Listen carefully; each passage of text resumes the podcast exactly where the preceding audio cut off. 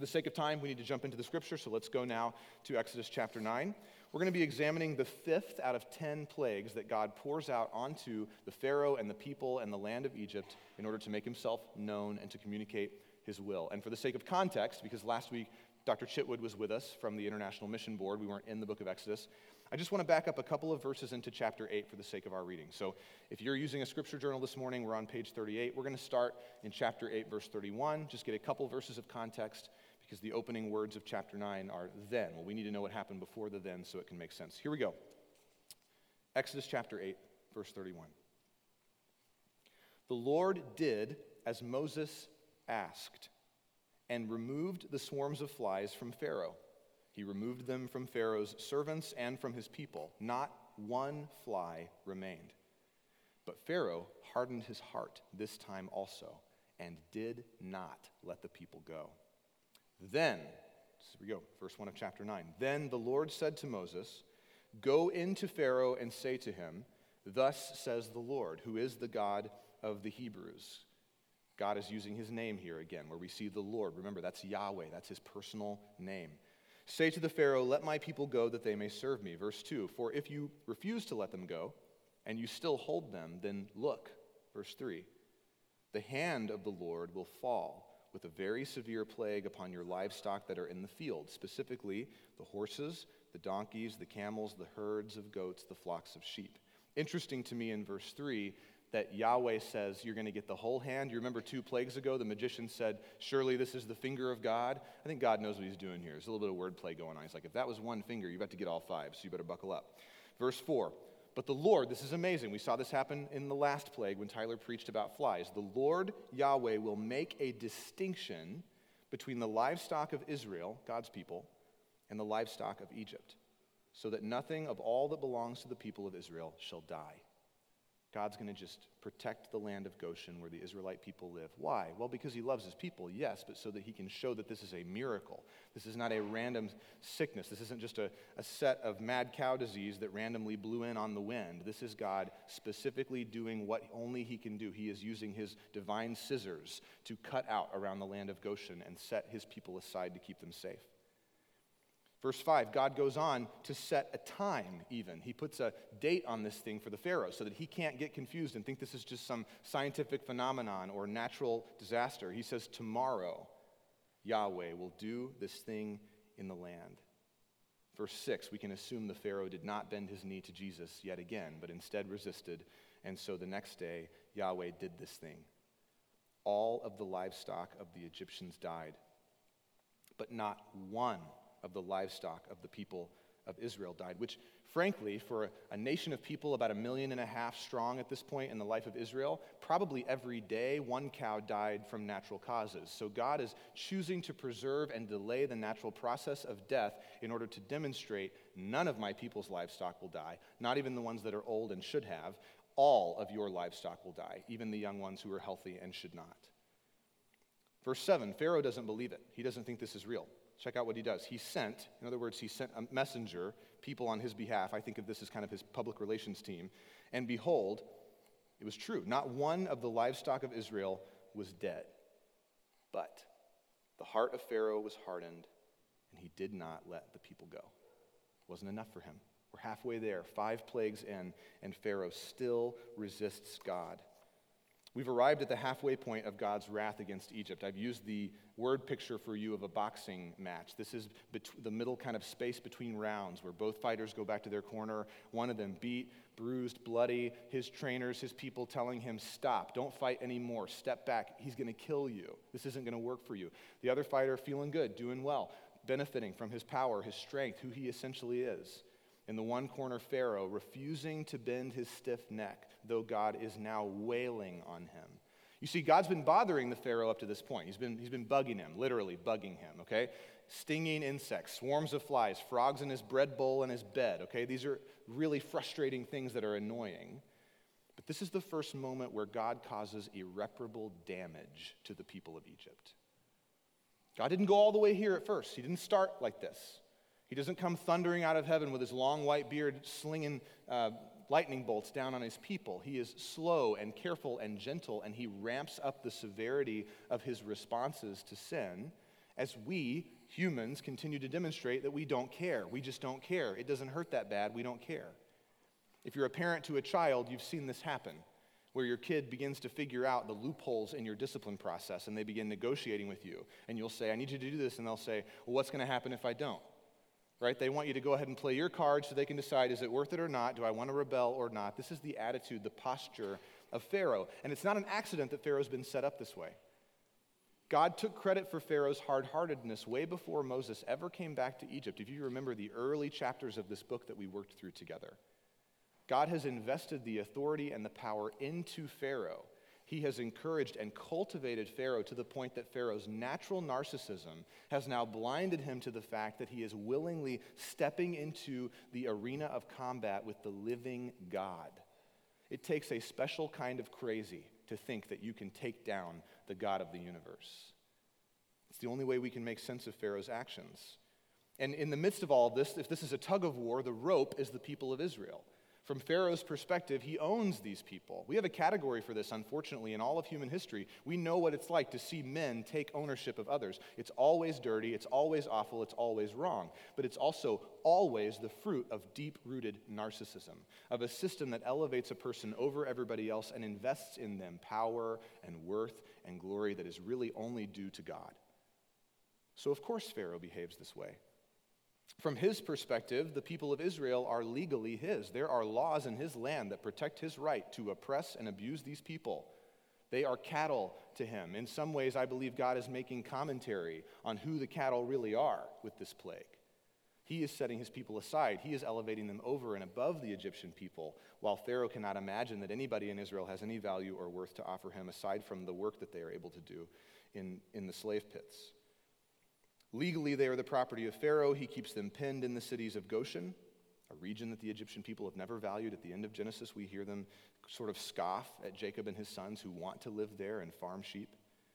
But from God's perspective, which is really the only perspective that matters, Israel belongs to him. And so he demands their unconditional release over and over again. He doesn't change his terms, he doesn't bend, he's not interested in negotiating with or compromising with Pharaoh. God will do whatever he has to to set them free. The goal of the Exodus, the undercurrent of what's happening in this book, is that God, Yahweh, is becoming an experience for his people who he has always been in character. This is why it was important for Jesus, if we can move forward to the New Testament. That's why Jesus has to be obedient. Jesus can claim divinity, he can claim righteousness, he can claim purity, but if he doesn't walk it out, we don't really know if he is that way. We already have a bunch of other religious systems in our world with men who claim to have never done anything wrong. We live in a world where our modern day religious leaders oftentimes get exalted to a position where we assume they cannot fail. And then when they topple, we eat them alive. So it's good and right for God to not just tell us who He is, but to show us that He's truly who He says He is. That's what's happening in Exodus. Yahweh setting a global stage, preparing Pharaoh, lifting him up so that he can knock him down to demonstrate his power. This is what God is doing. So, my question when I read these verses is why kill the cows? What did the cows do?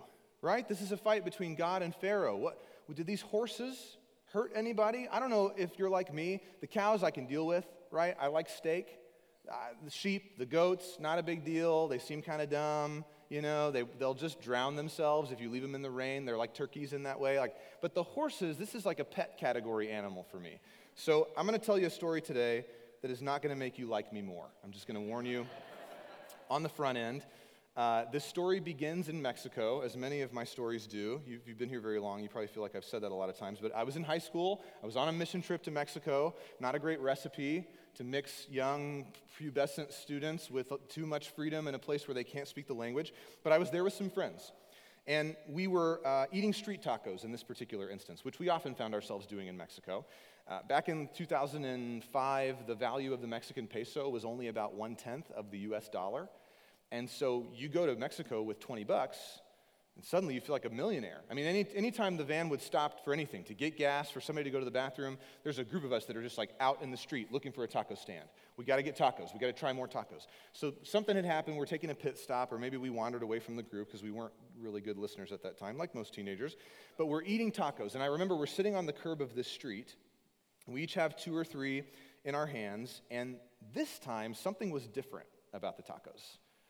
They still had the diced white onion. You know what I'm talking about? The fresh cilantro, the wedge of lime, the handmade corn tortilla. Oh, yeah. Uh huh. I love this stuff, okay? But the meat was weird. It was like gray colored and it was tough. It still tasted like meat. Like I wasn't, I didn't think we were, I don't know. It, I was like, this is just weird. So, not like overcooked, just the wrong texture. I remember looking at my buddy who placed the order for us and I was like, what is this that we're eating? And he was like, he threw a mouthful of taco. He's like, oh, I think they're like, I think they're called like cowboy tacos is what the sign said above the, above the taco stand. Like, I don't, maybe they cook them over an open fire or something. And I was like, ah, that sounds authentic to me. That's cool. Okay, I don't know. So I kept eating, but I couldn't shake the feeling that something was actually wrong with what I was eating. So I got up and I walked over to the taco stand, which, by the way, had no line, which was really weird. Should have been a hint to me. And I'm trying to figure out what I'm eating. I'm reading down through the menu, and all the pictures look normal to me. So I started reading the words out loud to my friends that are sitting maybe 15 or 20 feet away on the curb. And I get to a word that I don't know, and I say, Hey guys, what does caballo mean? And the same friend who earlier, like who had ordered them, he was like, Oh, yeah, yeah, that's what I was talking about. That means cowboy. They're cowboy tacos. While he's talking, another friend who knows Spanish, because we don't, uh, that's maybe a couple feet down, he just turns white as a sheet when he hears me say caballo and he gets up and he starts to like spit his tacos out in the street. He's like wiping his tongue off with his hands. He's through his retching. He's like, caballo does not mean cowboy. Cowboy is caballero or like horseman. Caballero, horseman, comes from caballo, which means horse. And it was right then that I realized three things. I realized why the tacos were not very expensive. I understood why there was no line. And I realized why the meat was the wrong texture. I was eating a horse.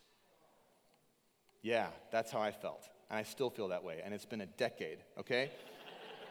and now you hate me, right? Some of you want to leave. I get it. You're horse people, they're like your favorite thing. You might even pick them over your spouse some days of the week, not every day. But there's something about a horse that's a little more personal to me. The reason I tell you that story is because when we read this, we see our felt cutouts of one sheep and one goat and one horse, and our teacher in our first grade Sunday school class flips them all over so we know that they're dead, and then we move on in our story, right? But the lived experience is horrifying. For the people of Egypt who have raised these animals, whose subsistence, their economy, their ability to trade and sell and to create any kind of dairy product at all, the skins of these animals, when they die, become clothing for these people.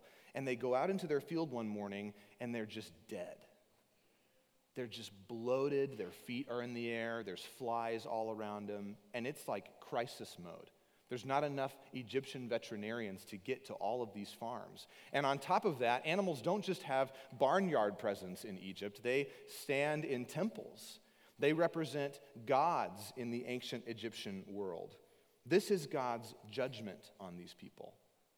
It's not just a story to teach us to be careful or God might judge our sin. God is making war on his enemies who have oppressed his people. And this is fair play when God is going after a group of people who have dehumanized his children for hundreds of years. That's the only context in which this makes any sense at all. Yes, the economy suffers. People go hungry, okay? With all the cows dead, I'm sure the Texas Roadhouse in downtown Cairo went out of business, right? I mean, there were consequences of this. But as, as has been the case in every other plague on Egypt, God is actually going after the gods of Egypt. He's attacking them. In Deuteronomy chapter 33, Moses writes out the history of God's people as they left, uh, left Egypt in the Exodus, and he says that God made war on the gods of Egypt. That's our context for these verses. Specifically, the motif of the cow, the bull's horns, the cow's udders, the body structure of the animal was so important to the Egyptian people that they have two primary deities in their pantheon who bear the image of the bull and the cow namely Apis and Hathor. Apis is a god of masculinity to the Egyptian people, of physical prowess. Apis is the CrossFit god in ancient Egypt, okay? He's the god of social and sexual dominance, to be frank with you, of strength. Apis is seen as the embodiment of any man that can take what he wants from anybody because he's stronger than them and he knows that he can do what he wants. Hathor, on the other side, is a feminine goddess. She's a goddess of glamour and physical beauty, of being able to get what she wants, not by forcing it, but by manipulating others with her appearance, her sexual sway over men. When God goes after the livestock of Egypt, he is demonstrating his dominance over human sexuality. That's the idol that's in play today. And I know for some of us that may feel like a stretch, right? The cow thing, not a big deal for you and I. Like, not a normal part of a bachelor party for them to walk a bull out at some point. But in ancient Egypt, that's what was going on. The reason I think that's true, and I'm just going to do a little bit of commentary here on the culture that we live in, is because you and I no longer have to hide sexuality with innuendo. There's not actually a benefit of being polite about sexuality anymore. That's how far we've advanced since the sexual revolution in our world, in our society. For example, I cannot think of a week in 2021, okay, we're at the halfway point. We're halfway to Christmas if you didn't know that. I cannot think of one week where the Spotify top 10 list for our United States has not included a song that makes a clear, direct reference to sex, often going so far as to name and even describe the dimensions of sexual organs explicitly. And we just listen to it in the car. We pop our Air, AirPods in and we walk around the mall blasting this stuff. We lift weights to it. We run to it. We eat to it. It's just normal for you and I. We don't need to hide our society's sexual obsession behind the polite winking and nudging of bull worship like the Egyptian people did. We no longer have to learn how to hint at our carnal intentions when we meet somebody who we're interested in at a bar or at a party. We can just tell them what we want. And oftentimes it's the same thing that they're looking for. Some of us go so far as to sign up for dating apps having no intention of ever going on a date with anybody, not by any uh, historical definition of what a date would be. We are there to have our cravings satisfied, and everybody knows it. So, to give you some perspective, I believe in our society and in our culture, the reason that I am sure that sexuality is an idol to us is because an individual's sexual knowledge and or sexual experience are now considered universal metrics for maturity. If you don't know about sex or sex acts or how it works or what it looks like or what it feels like or what you're good at or not good at or who can do what with who, when, and how and what they need to do that, then you're considered a baby in our culture. It's like the last metric of maturity, and I'll just tell you, it's the worst one we've ever tried. We've tried money, that didn't work. We've tried power, that didn't work. So now we're going to try sex for a few hundred years and see if that leads us into maturity. It won't, but we can try it. Inside the church, purity culture, which is oftentimes our knee jerk reaction to the over sexualization of our culture, it demonizes normal biological milestones of puberty, normal teenage attraction.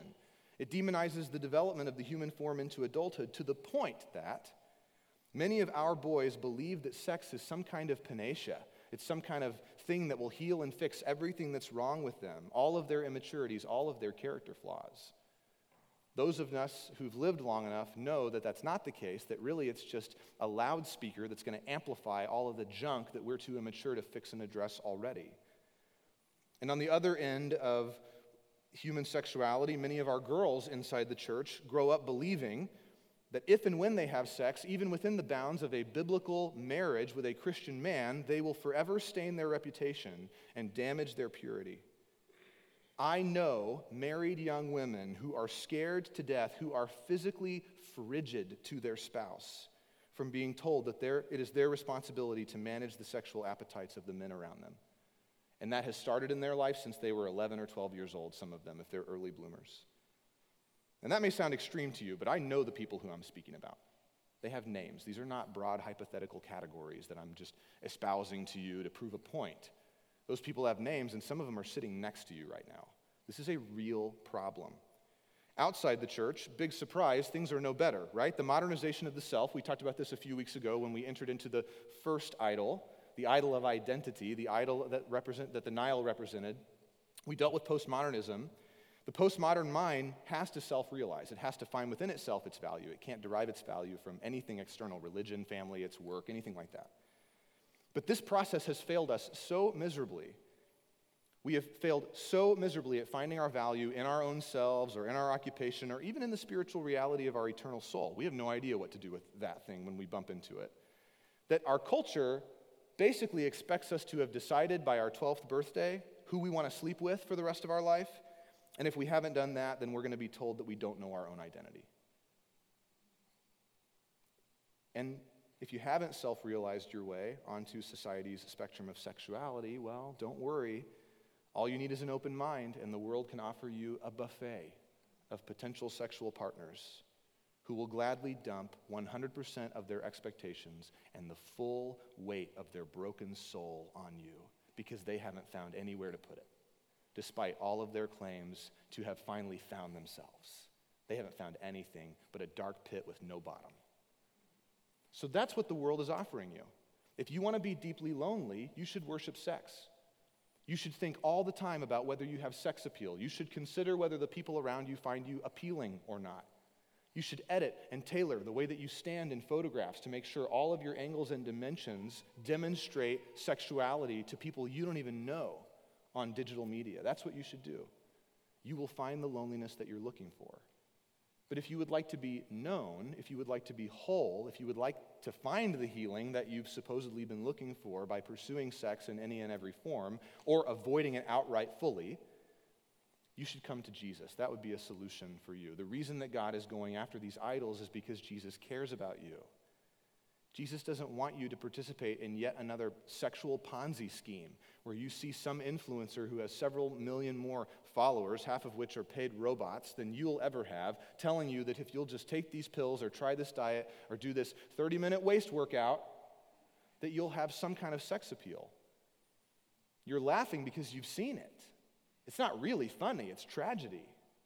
In the same way that it would break my heart to walk into the temple in Memphis and see the Apis bull, a living creature attributed with all of the deity of the male virility god Apis, to see people, children, three and four years old, exposed to the sexual organ of that animal being told that that is the best and most pure example of the divine sexuality. It would ruin your day, your week, probably your year to witness that.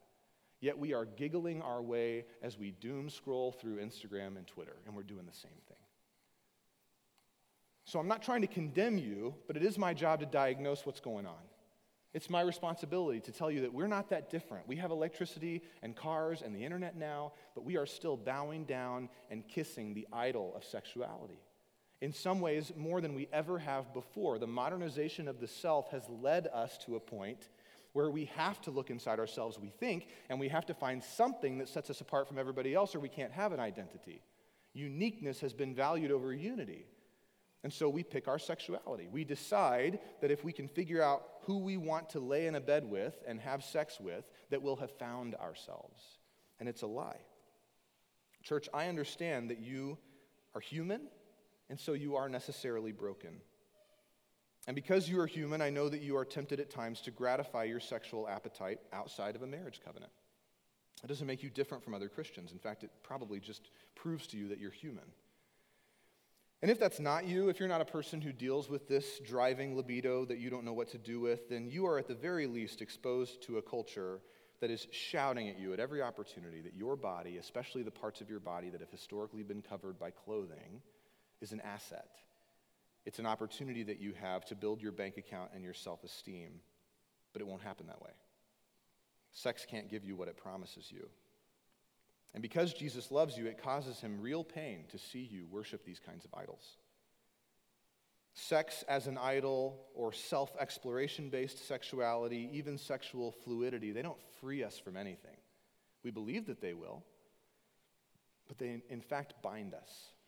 They force us, by defining ourselves around our sexuality, they force us to stay sexual.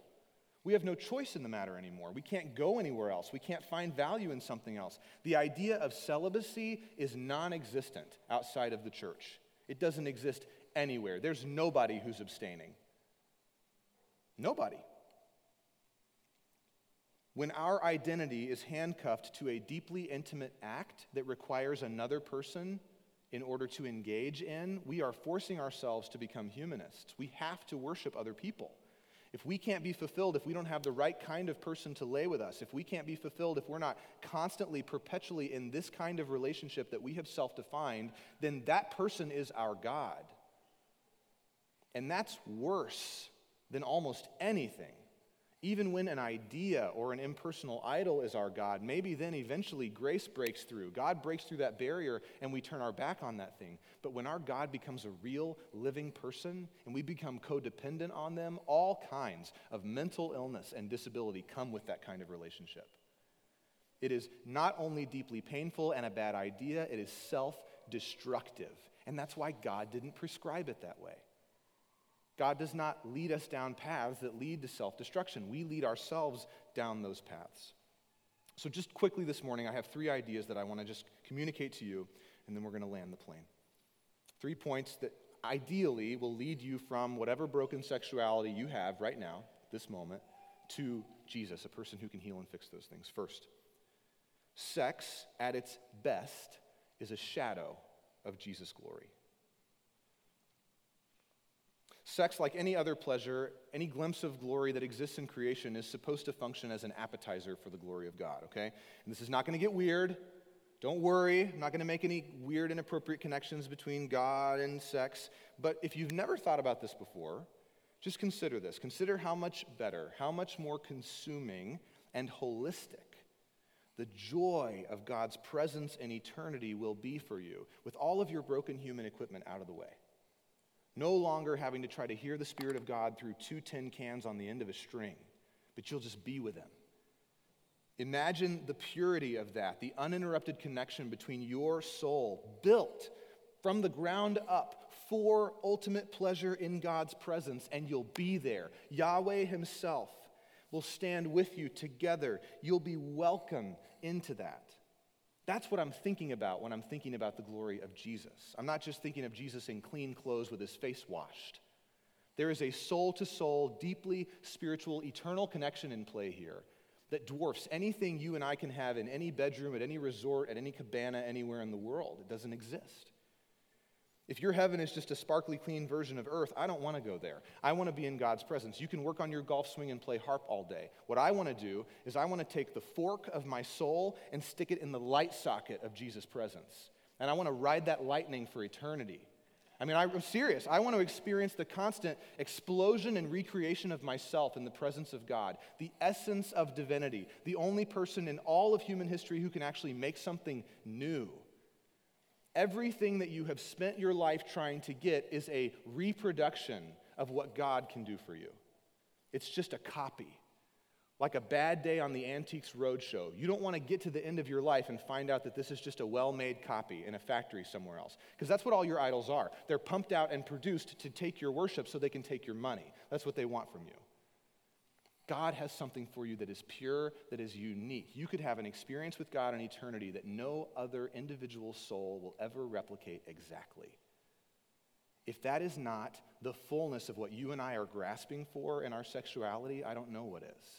To truly have that kind of intimacy. Sex can be that in some small ways according to God's prescription in the bounds of marriage, but at its best, it's a shadow. Idea number two your sexuality will flourish when it's framed by Jesus' intentions.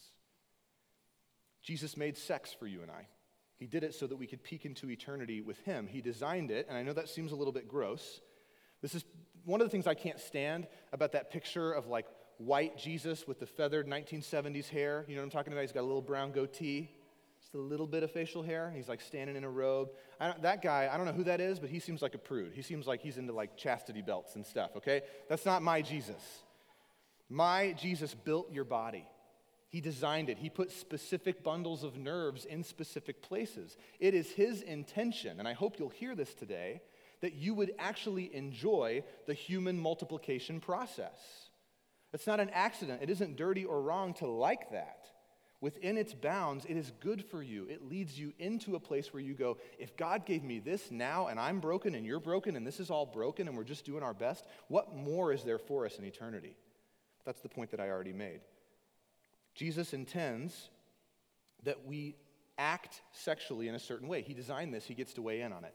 Um, Paul David Tripp wrote a book called Sex and Money. He says this about the reason that we struggle to view and participate in sex correctly on this side of eternity. One of the reasons that sex gets distorted and becomes something that God never intended it to be and ends up being hurtful, dark, and dangerous is this is that in this fallen world, sex is most often motivated by no larger purpose than the pleasure of the individual. And if you are 30 years old or older, you probably have experienced that. In other words, if sex is all about Jesus, then it can't just be about you. Paul Tripp's definition says that for most of us it is all about us. Jesus has a better way. This is where his intentions come into play. This is the foundational reason that we can never really self realize our own sexuality. We can't really allow that. If we do, if we self realize that sexuality for a little while, it can't really become the root of our identity. Think of it this way if, if my identity is that I am first and foremost a lesbian or bisexual or transsexual or pansexual or heterosexual, if that's the most important thing about me, then what I am doing is I am trying to reach over from the driver's seat of my life and use the glove box to turn my car. It doesn't work that way. You would not be surprised if I'm flying down the road, getting ready to make a right turn, and instead of turning the steering wheel of my life, which is supposed to lead and guide me, I just went, hang on a second, and I just started pumping the glove box. If my car runs into a wall and explodes and I self destruct, you're going to be sorry that happened, but you're not going to be surprised. If anything is leading my life other than my life in Christ, my identity in Jesus, then I am using the glove box to steer the vehicle. It's a part of the car, it's not the part that decides the direction that it goes. And that's not just true for sexuality. I'm not trying to pick on sexuality today. It's true for your bank account, it's true for the corporate ladder that you're climbing, it's true for anything else in your life that's not Jesus. But we've got to understand God's not picking on us here. He built this thing so he knows how it works when it's going right. Sex can only be helpful, it can only be safe for us when our sexuality is framed by Jesus' intentions. It's by knowing Jesus, it's by expecting him to inform and protect our sexuality that our sexual identity, our sexual preferences, our sexual experience will suddenly synchronize. It'll all begin to make sense for us. Your sexuality will, flourish when it's framed by Jesus' intentions. Last thought here, thought three. If it's all about Jesus, and we seem to think that it is, then your sex life is part of your life in Christ. It doesn't make Jesus uncomfortable. Jesus isn't sitting with you in junior high Bible study going, Jesus is like, yes, talk about that. Do it more. Talk about it. Figure out how to do it the right way. Meet with somebody who knows more than you do. Pray together about it. Have a conversation in the bounds of marriage with your spouse about what's going on with you guys. Turn the lights on once in a while, literally and figuratively. Bring this part of your life into the light. If you were if you were discipled the way that I was in my early teens, then the root of your sexual experience, the earliest days of it, were dark and they were in secret, and you didn't want anybody to know about them.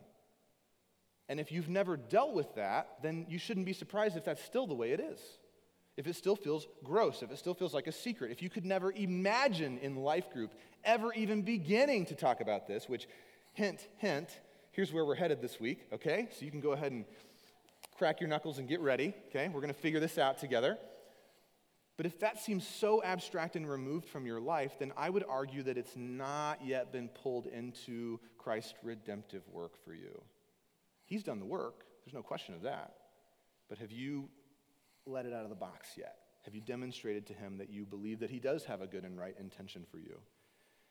As human beings, we exist between what Jesus has already done for us and some of the spiritual realities of that work that have not yet arrived. So we say we live between the already and the not yet. Here's a few examples Jesus already came, but the world has not yet been fully reconciled to him. We know because of Ephesians chapter 1 verses 7 through 10 we're on the road to that reconciliation, but it hasn't arrived yet, not yet. Jesus already Redemption not fully yet here. We already have God's word, but sin is not yet extinct in humanity. We have the roadmap for how to live, but it's not as easy as simply reading it and everything gets better all the time.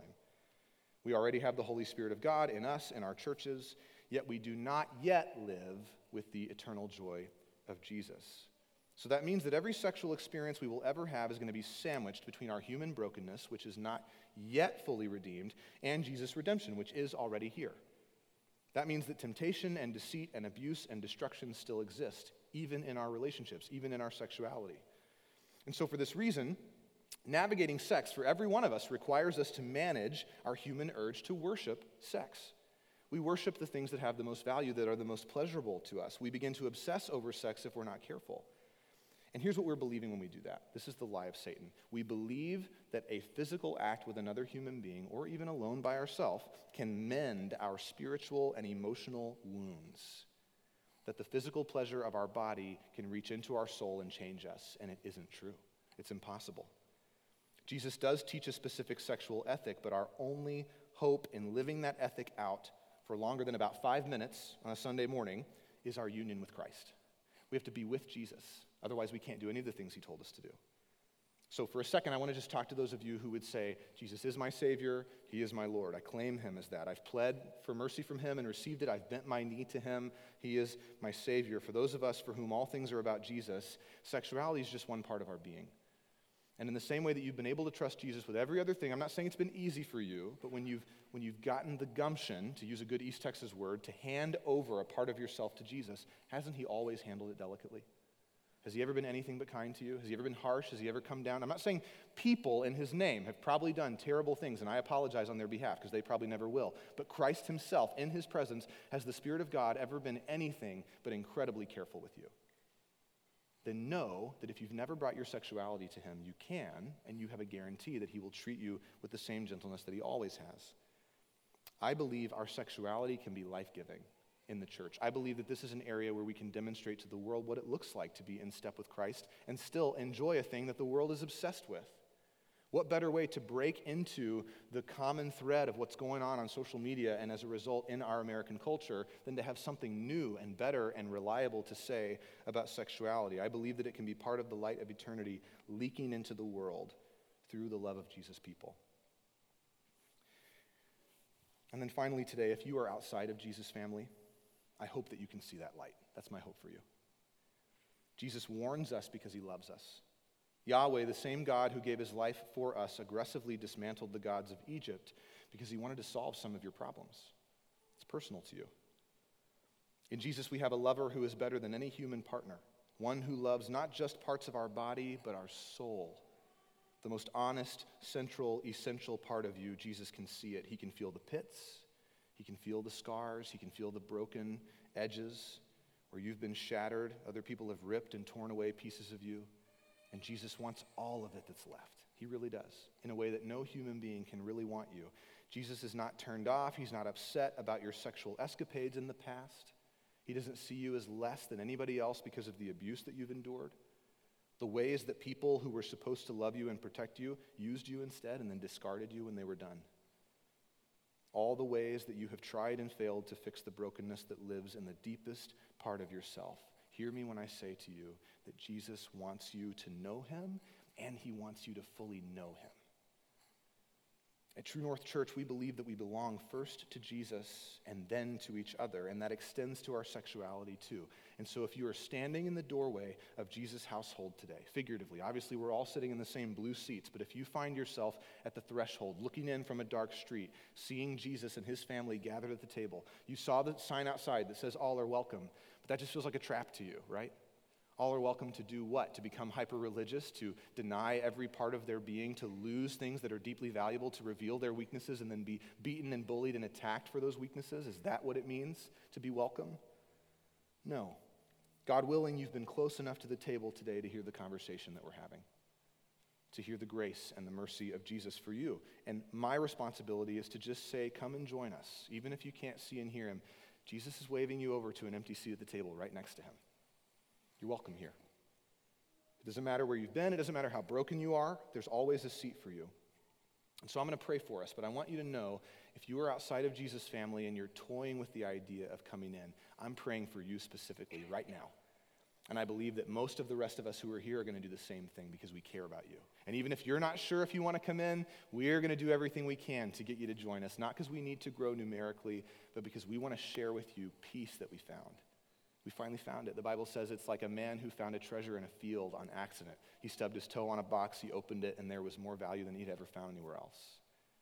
That's a common experience when we meet Jesus. We just stumble across this thing that's so incredibly beautiful that nothing else matters. And Scripture says that in response to that, a person will sell everything they have to buy the field just to have what's in that box. And that's the exchange that Jesus is inviting you to make. Not to lose everything and to stay empty, but to lose everything so that your life can be filled finally to lose your limits, to lose your ceiling, to lose all of those bruises and abuses that keep you chained to your past. Jesus wants to bring you out of that, and I believe that He will.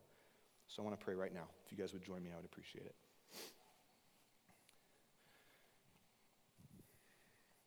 Father, we say often to you that we love you, and in saying that, God, we communicate an intention to trust you. But when we start dealing with this kind of stuff, man, when we get down to the core of who we are, it can be very hard to do that. So I want to ask for grace and mercy first and foremost for this conversation, God, between you and us. As we consider your word, as we consider your actions, which seem so harsh, even in their context, to wipe out all of these animals, what are you doing? Why? Why not just send a really gifted preacher?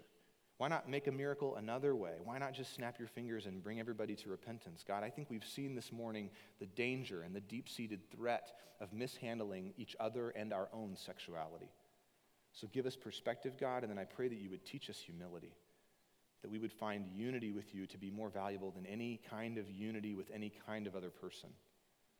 We want to be known by you. We want to be near to you, God. I pray for the men and women, my fellow human beings who are simply fighting their way through life and doing their best. God, would you give them the grace to surrender today?